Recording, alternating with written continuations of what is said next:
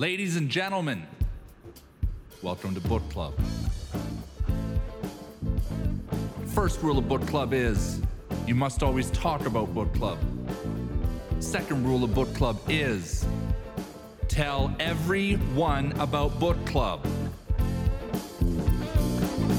Ooh!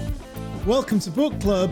It feels like ages since we've done this, Price, because Lauren had a holiday and we recorded a load of episodes all at once.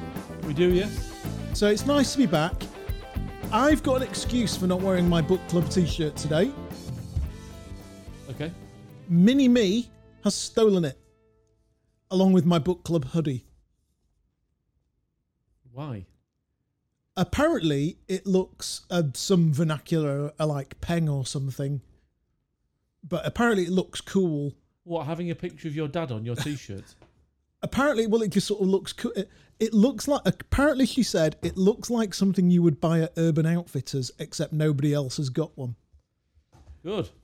so i, I will wear my book club t-shirt again for those of you who are watching in uh, video but Anyway, on with the show waffling. What are we on this week, Jonathan? so we're on a new book it's called the salesperson's secret code it is by ian mills mark ridley ben laker tim chapman and it is all about the belief systems that distinguish winners which let's get it right that's a, an exciting front cover Yes, and it's a very nice book to hold, well published. it's been beautifully done Yeah, and it just. all right have you been getting on with it mike Uh, I don't like it. why We can just go. Do you, should we do, dive in do you want to go through it? Well, that, that's a bit unfair. There's certain bits of it. The odd bit, I think, yeah, right, the guy's absolutely right on. uh, i've But got some bits I just think, oh, get a grip.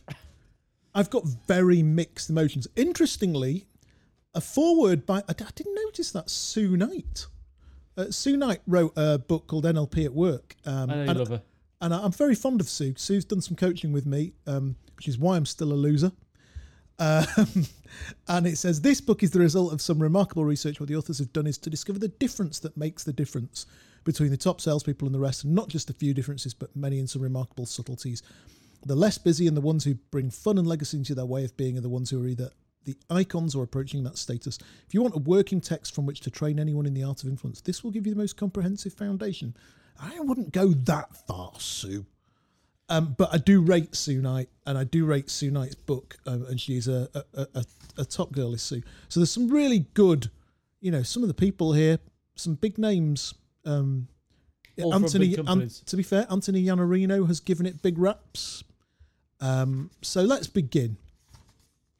Uh, it starts at the foreword, which you know I'm a big fan of. I, I, I read the forward, yeah. I, I, read a book right one, from the very first page. every day. I said to somebody ages ago, probably one of my daughters had a thought, that selling is a good life skill because it helps you get your own way. Yes, I And- think and- it's an extremely important life skill, Absolutely, and we're all in sales, aren't we? and that's and that's whoever And they- and that they bit, mention that's that. their point. It, the opening line of the forward is, is In this climate, companies are increasingly looking to their salespeople to make the difference. Don't agree. Which forward are you looking at? Forward one. Oh yes, I can see that. Yeah. Second Yeah. line. Yeah. I don't agree. Some companies are. That's just quite a I- I- popular thing to say, isn't it? Yeah, I think this. Yeah, I didn't agree with that. The inner life of the salesperson is given equal attention to their outer life, revealing the beliefs and systems of thinking that together bring about the kind of person who outsells the competition time and time again. Now, you know, I list, I, I- I read a lot of these books as audio books whilst walking the dog. I've got to say that line really it got me on the uh, got me on the edge of my seat metaphorically. I was Which one? Say it again. The, the line uh, just explaining the, the the nature of the book the inner life of the salesperson is given equal attention to to their outer life. I was like right okay. We're going to get into the really nitty gritty of what drives a salesperson in We and, do actually. and we do actually. The book does go down that route. And michael and i will explain what we do and don't tell like. you how to make that and how to copy that. and there's a great point here in foreword number two. It's a career with a low barrier to entry that remains largely unregulated in an age brimming with compliance standards for almost everything else that is so true I do agree with that. anyone can get into sales. Yeah, to work in finance, engineering, legal, manufacturer, distributors, workers must study prescribed text, pass exams to be accredited, and then maintain ongoing certification. Yeah, and the book is based on, and this is the bit that I think I- I predict Michael may have a problem with. it's based on real research with, and I've underlined it, and I don't doubt for a minute Michael has, independently of myself, iconic salespeople Oh, who have outsold, outperformed, and outpaced their rivals for the majority of their careers through can we- boom and bust cycles in every season. Can we pick on them? Hold on. Their insights are gold, according to the book. Now, um, Do we wait uh, to pick on them till we get them in the book? yeah. Okay. So, what you're going to find, listeners, is, uh, uh, and I am, I am going to be really straight about this one. This actually, I- I have very mixed emotions with the where I'm at with it irritated me The- because the, icons they have chosen are ridiculous. Yeah, well, we'll come to that as we get to them. But there's so much good content in here, but it, it, it it's for me. There's a lot of fundamental flaws, and I'm going to explain. Um, so chapter one is called "Discovering the Salesperson's Secret Code," um, and they talked about uh, this chap Ben Laker, who's an academic from the Centre for High Performance. He built a broad academic study of yielding cross-industry empirical evidence. He invited 5,000 organisations across primary, secondary, and tertiary sectors, many of whom have a global footprint, to become research partners. So there is rigor. There is rigor in their data. Oh, and they make good reference to the data, and I, and I, I do like a bit of data as well. Yeah, and, and I, I wouldn't want to denigrate the rigor in the study. It's clearly it, it, it- it's Well clearly backed up by, by, by rigor, and therefore it's right. Um, so if you are listening, the, the the information in what constitutes the salesperson's secret code is bang right in this book. Yes. Um, it's the premise upon which they gain that information that I don't believe has complete rigor, and we'll come to that soon. Um, and the groups were surveyed on what really motivates them to choose, stay in a sales career, why they work long hours. They face the relentless pressure of appraisal against sales metrics, deal rejection. It's an old fashioned stereotype that says salespeople are all motivated by money. Turns out to be true to some extent, but it's not their biggest motivator. It, it, it, does get interesting. And what they talk about are these five, what they call destination beliefs. Yes. What's interesting is there's a lot of NLP in here. It's interesting that Sue Knight actually put in forward. They may, maybe they work with Sue. Um, they talk about using clean questioning. If anybody's interested, there's a great book on clean language. Um, stunning, stunning book. If you are in sales for questioning customers, it will blow your mind and change the way you sell. But that's an aside. Um, and what they got out of clean questioning all these salespeople, a thousand salespeople were interviewed for 90 minutes about their turn ons, turn offs, ambitions, and attitudes to selling um, using clean language. Um, and they created and came to the the research came to what they called five destination beliefs um, that effectively uh, embody a single overarching truth, and they are fulfillment, control, resilience, influence, communication. Are they not? They are, and they say that some people are more uh, are, are more then- weighted towards one than another. Yeah, and then where the book is going to take us is that beneath those destination beliefs, there are a number of sub beliefs in each one. Um, and they've called the sub beliefs what they call journey motivators. It starts well, doesn't it? So uh, it's, it, it, it's an interesting book. It's it is an interesting book. So your destination belief, uh, there's five key destination beliefs which we're going to come to in the book, and I do recommend you read along with us on this one. Um, and then there are sub beliefs which they call um, what they called I can't remember now without getting to the correct page of that in the book.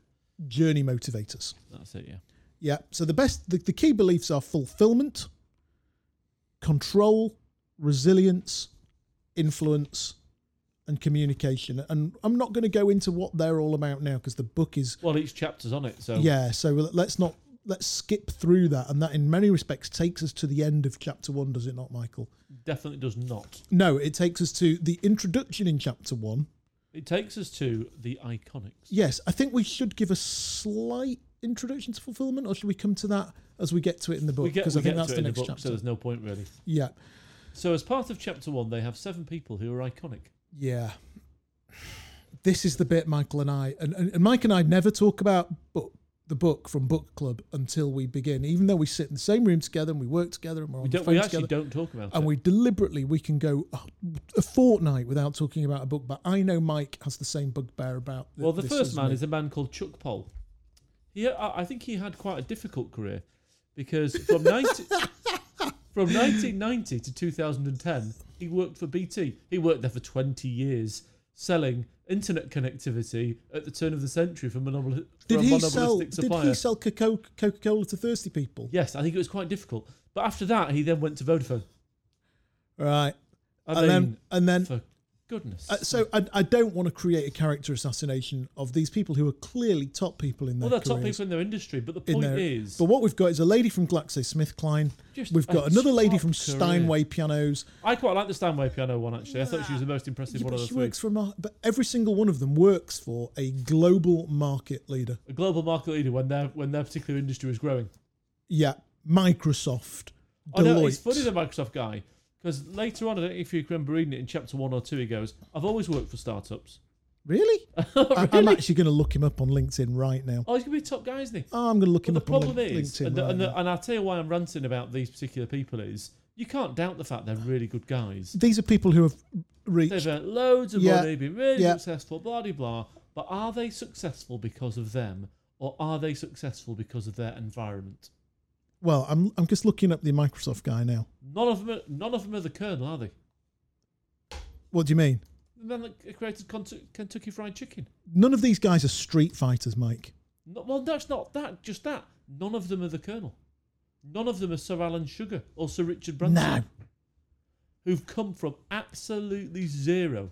So your man, your Microsoft guy, Hexaware. So there's a couple of companies on there I've never heard of, but has been at Microsoft now for ten years and eleven months. Yeah, it's Microsoft. Come on, I hope somebody from Microsoft phones in. I don't How think you hard can is it be an to work at iconic. Microsoft. I think people are going to ring and they're going to say, "Oh, They're it's not- they're not really gonna ring difficult." Jonathan. Oh yeah, They're this not geezer works at Adidas, I know. and his big crowning glory was doing a deal for the 2012 Olympics. He didn't do the deal. Did he, he led not? the partnership. He didn't do the deal. and and I'm sure he's a top, top, top, top guy. But for me, I just felt this is a very unrepresentative study of what they're mean, referring to as iconic. Ju- Justin Stone, he sounds quite impressive. Justin Stone grew up in West Wales with little money and an incomplete education, and was pen- and was a penniless drifter until he met his future wife and found a new purpose. I had quite a lot of respect for that actually. yeah, I thought fair play. yeah, and they're clearly top people, but they, I, I feel they've been. Ve- oh, here's one that works for Cisco. Oh no, you've got, you forgot the one that worked for Oracle. Yeah, and, y- and this one that works for Oracle. So my, my objection here The objection is, and my objection is, is are they actually good people or did they work for the right company? these are obviously talented people, but they're talented. They're talented people in corporate Brilliant environments. corporate environments that are succeeding anyway, Correct. But, and and, and then they have risen to the top in those the organisations. book references them a lot. Yeah, And, and I just didn't that's like where it all. loses me. For me, the iconics are Bill Smith, who worked at a shit little ERP reseller for 10 years, or moved uh, to a. oh, sorry, Lauren, have you still got uh, audio from me? Because I'm not hearing myself in the headphones there. So, Bill Smith, who worked for some dodgy little ERP reseller, and who over that period of time has actually earned £150,000 a year working in a brutally competitive environment, selling something in a brutally competitive way where the brand name makes absolutely no difference as to We're having some technical issues here, listeners. Jonathan, I can hear you, so you can keep waffling on. oh well, I'll just take my headphones off then. And can you hear me, Lauren? Right, we're good. Yeah, we're good. Let's keep going. So, yeah. uh, That's So you- an so- so your point that's is an, an iconic salesman to me is Well- the guy that joins a startup and goes out and takes that startup somewhere. Yes, I completely agree. Or, or, or, or, you know, Sir Alan Sugar or Richard Yeah, the Branson people or that make a difference. the, the the lady on who did Ann Summers who was on Dragon's Den. Yeah. Those kind of people. They're iconic. Yeah, they've made the difference. But some guy that's worked for Microsoft for 10 years, leading to the point at which Microsoft is the world's biggest company with the highest market cap, Yeah. whilst Microsoft have stormed it with Azure, Office 365, uh, analytics, God knows whatever else. Is it really you? Are you really that talented? Or actually do you work in an environment where, as we've used the phrase a lot, the rising tide floats all boats? Exactly. So that's been a real issue for me with the book. I really switched off on that. I just thought, Yeah, what am I doing here? And I, I was out walking with the dog. I was glad to get to chapter two, actually. I actually got back from the walk with the dog. I never get back from walking with the dog stressed out. I got back sort of a bit like, Jesus. What am I gonna Anyway, chapter two is about fulfillment. So then we get into chapter two, and it does start getting interesting. Very interesting, I because thought, we're chapter now two. we're now into one of the key elements. We're, we're now we- we've dived into We're the into one of the journey destinations. Yeah, we're into one of the uh, destination beliefs, and the first belief. destination belief is what they call fulfillment, and fulfillment is a truly fascinating topic. Actually, And, and then they're talking about the journey behavior, i how do you get to fulfillment? And it's one of two things. I'm either I must win because I fear failure, or I want I want to be better than I thought I could ever be. yeah, So either so your journey mo- journey behavior is either fear of failing or desire to win. Yeah. They're your two journey in, motivators. in NLP we call it a towards or away from motivation. Fine, well we're not doing NLP. We're reading Yeah, this but that book. well they are Well, why did they put that then? because they didn't want to start talking about NLP, so they used slightly different terminology. But that's in reality what they're doing is they're talking about towards and away from motivation. That made a lot of sense. This chapter actually. Yes, it did. I'll tell you what was really interesting is there's clear rigor in the research. Mm, Oh yeah, yeah, yeah. And what they're effectively saying in the book is that the top performers have a towards motivation. Yes. They they are moving forward to something. And the people that perform badly usually are are, are focused on a fear of failure, avoiding failure, what they refer to later on in the chapter as a burning platform. So this sends a big message, Mike, and I, I wonder what your opinion is of, of it. S- you know, how many companies do we know where in reality they have a fire the bottom 10% culture? Quite a few. They, well, they have a they, they, they have a sell something or I'm going to fire you mentality. Where actually that creates that fear of failure, which in turn creates the failure. Yes, but I mean the book's fairly clear. It says in all of the top performers, they all have A bit of a, a fear bit of a fear of failure. They just have a more of a uh, bit of desire. So it says we all have a. It's a spectrum essentially, isn't it? I, Where we've all got a little bit of a fear of failure. I once read a great interview with um, Dennis Betts, who was in the great Wigan rugby team of the 80s, where they went on and won, I think, nine consecutive cups and eight consecutive league titles. titles. It was ridiculous. They were so dominant. He said it just got to a point where in the dressing room, nobody wanted to be in the Wigan team that didn't win the title. Right. And that became such a motivator, A, winning it, but B, not being in the team that didn't was very powerful. I, I think that's a- and what they're saying is that there's an optimal point, which is 62% desire and 38% fear. Yeah, yeah. Interesting. That's what the it? research says. But but but fear is part of it. yeah, fear, and fear is 38% of it. It's quite a big part of it. It's not a small part, Mm-mm. but the but the balance in what they're saying are the t- top performers. The top performers is 62% belief. He said something there. I mean, it's quite it's, there's quite a bit of philosophy I thought in it as well, actually. Um, and he says the truth is that if you keep the past alive, you can never truly outgrow it. Yeah, And this is a flaw that potentially prevents low performers from achieving breakthroughs throughs they need. yeah, Very interesting. There's a lot of interesting stuff like that. And he, and he says here, I want more status or money than my family had growing up. I've got to say, I know quite a few people. I'm not going to say the names of them that I just know because I've done business with them or because they're mates or you know, a bit of both, I guess, really, who have come from fairly modest backgrounds and actually having more money that they had when they grew up has been a massive motivator yeah. for We, them. we meet a lot of those Huge motivator for a lot of working people. That class heroes, I call them. yeah, yeah, yeah. Absolutely. But it's interesting that actually the ones that really smash it go from they want more money than, than they had when they were when they grew up to then Having an aspiration looking beyond forward that. and beyond it. Yeah, Yeah, there's a really interesting point here, Mike, on page 64, where he said, it, 64. he said it was noteworthy that most low performers could not describe what future state they wanted. Now, you know, sometimes when I'm interviewing people, a favourite question of mine is, "What's your?" Lo-? Uh, I'll go through environment, behaviour, capability, values, but uh, uh, and I'll get to the point in an interview where I'll ask them, "What's your long-term plan?" And it is interesting how often people can't answer that question. Very very few people have it. I sort of genuinely tend not to bother asking it now because nobody really knows the answer. But is that because actually you're interviewing a lot of people who just aren't high performers? No, It's big. Uh, I, I think a lot of high performers are high performers because of the environment they operate in, rather than Well, because like of who they are. Yeah, yeah, yeah. There's a lot of people out there. You know, there's some industries, security, BI, where actually that tide is rising. Yes. You don't have to be that good, I don't think, to sell a lot of security software. And that's the hard part of this book Mm. is that there is rigor in the data, but then all at the same time, there is a total lack thereof Yeah, correct. because the data doesn't take into account. Oh, one of the icons worked for Cisco. doesn't. it's Cisco. So it is very rigorous, and I respect. I respect it as a piece. And actually, do top people have a toward motivation as a as a motivator? Yeah, they bloody well do. And in my own experience of twenty years of interviewing salespeople, definitely I think it's right. Yeah, I agree completely. I, I'm not in disagreement with that, but there's an underpinning lack of rigor in what kind of people have you interviewed. I'm, I'm looking forward to the author getting on and saying, "Listen, yeah, why did and, you and choose I'm them?" really yeah uh, uh, because it seems very enterprise and the level of enterprise at which they're working.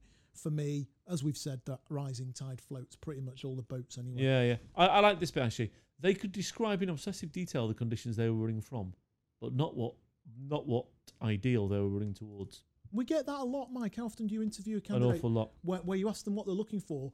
Tell me what you're looking for in your next job, They just tell you, they just, and they go, "Well, Mike, they just tell you what they don't want. I don't want to be micromanaged. yeah.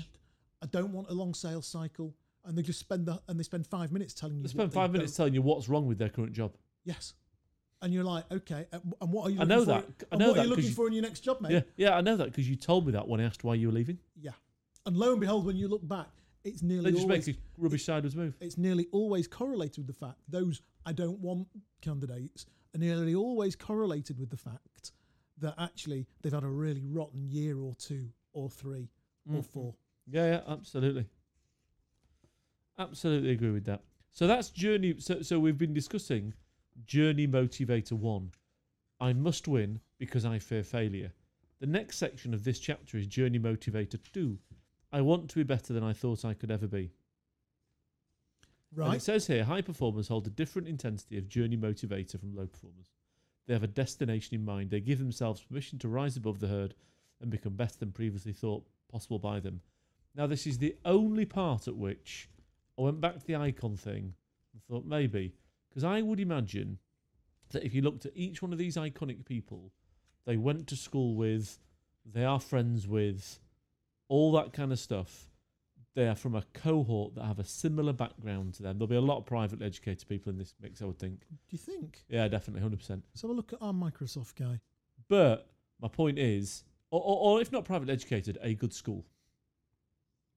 Royal Grammar School, High Wycombe. Well, there you go. Well, I'm assuming RGS stands for Royal Grammar School.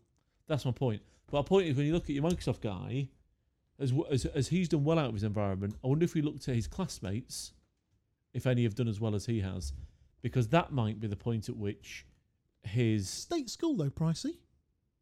yeah, It's but not like he's gone to Eton or something. Oh, Johnny, it's so ridiculous. His parents live in High Wycombe, so he can go to the Royal Grammar School of High Wycombe, and then his parents have pushed him through the grammar school system. So his parents are middle class and sent him to a middle class school. Come oh, All on. right. He, he, he hasn't gone to school in Scunthorpe, has he? Or Ponty. Or Ponty, yes, or Not gone Doncaster. to Adwick High. Exactly, that's my point. But my point is about about those people is is if you're gonna use these people as icons, what it would have been more interesting to do was compare them to their peers when they were teenagers, because I bet they had more ju- more um, uh, uh, journey motivator than their peers. Because this girl, Harriet Taylor, that just the page just fallen out on, she obviously done well, works for Oracle, blah blah blah. Clearly a top girl. Clearly, but I bet she's. But I bet to get where she is, she's done better than people that she went to school with in her school. You're gonna look her up now, aren't you, and see Yeah, what yeah. school she went to. Middle class. All these people are middle class, apart Harriet from the Taylor. Welsh guy. You know, the concert pianist Johnny, uh, uh, concert pianist. She didn't grow up in a working class background and become a concert pianist. Very unlikely. Do you not think? Well, she had a Steinway piano when she was a kid. yeah, really, re- really working class, that isn't it? I can't find her on link- LinkedIn. I, I, I- will search more closely. So, but I'll tell you what I do think is right is, and I remember, I remember when we came back to, when we started Inward Revenue, and I started studying certain things. I remember thinking when we set up Inward Revenue, having not been in recruitment for two or three years, how am I going to go back to running a desk and be motivated and interested in doing that? Mm. And I remember thinking to myself, I've got to transcend the job itself in terms of the way I do it and the level at which I play the game.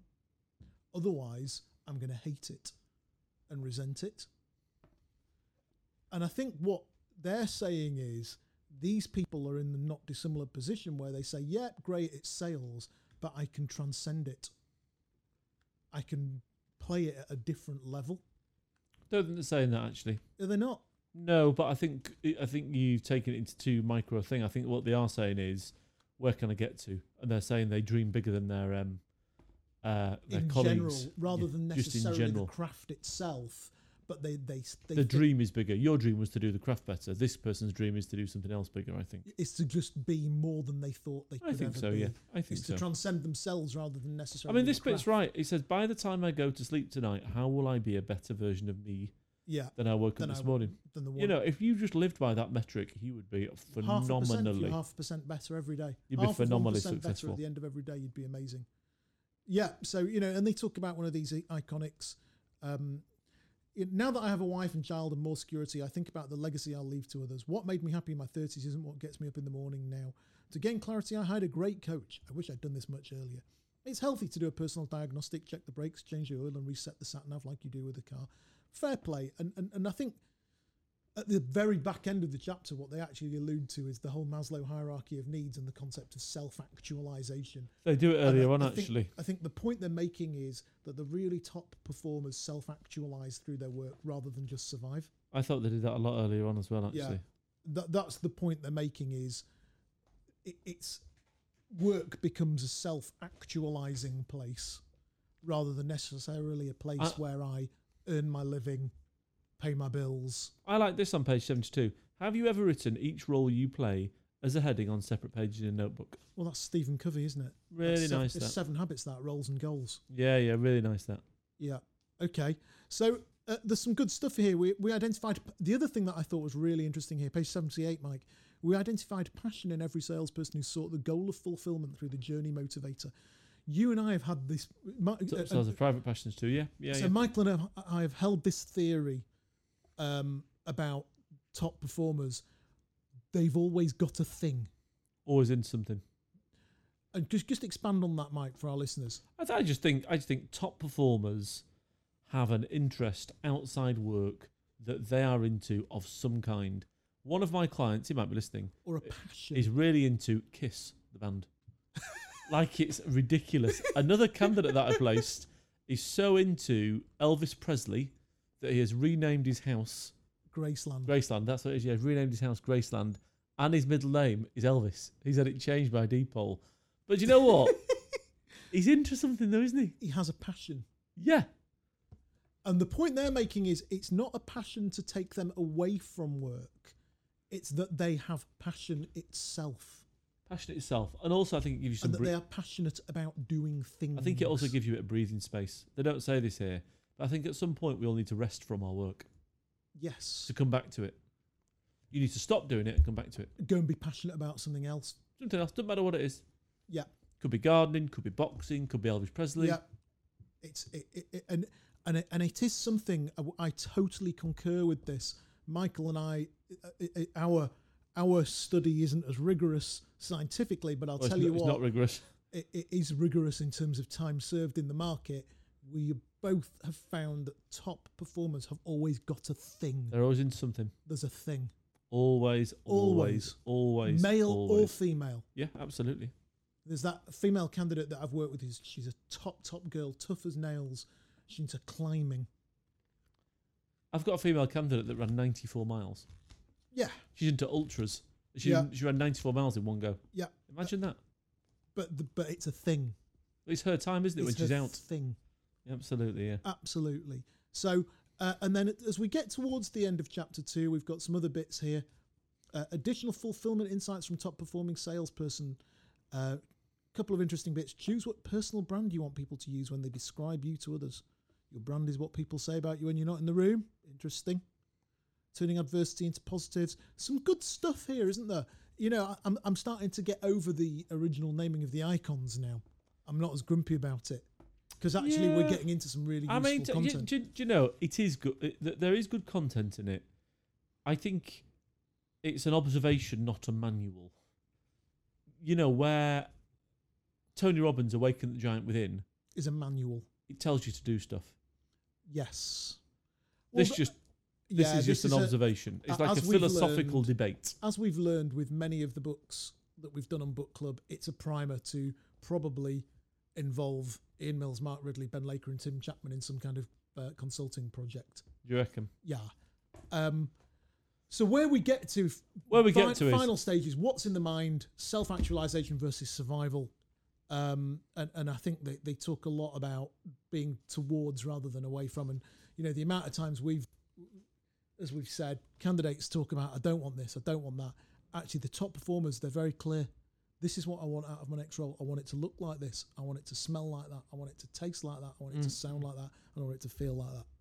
And they know they do. and they're they're towards.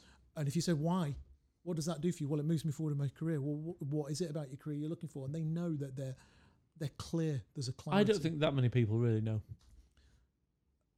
I think the I, I think probably the icons do the one percents, the 0.01 Really? So if we got this fella that had worked at BT and said, right, let's go back Nah, thirty years. Let's let's see the day book that you had, where you 30 ago. where you wrote down your dreams. Uh, maybe not. He didn't do that. So it's been a very interesting first two chapters actually. Yeah, what I, what- you know what what I think of it so far. What, I, what if I'm listening? Should I buy it? Have you read on from this, Pricey? No, no, I've not. I, I have because I've nearly finished it actually.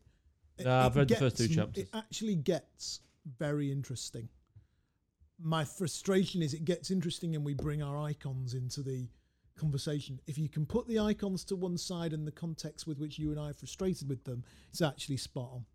Right, Um, so I'm actually rather looking forward to, to recording next week's episode. good.